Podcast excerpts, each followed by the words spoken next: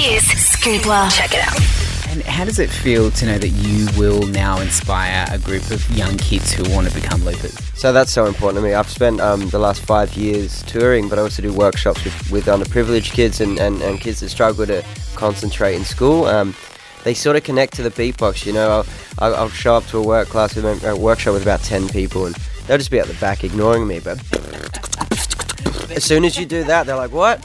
Oh, cool. And then uh, and I'll start rapping, and then all of a sudden they're at the front and want to have a turn.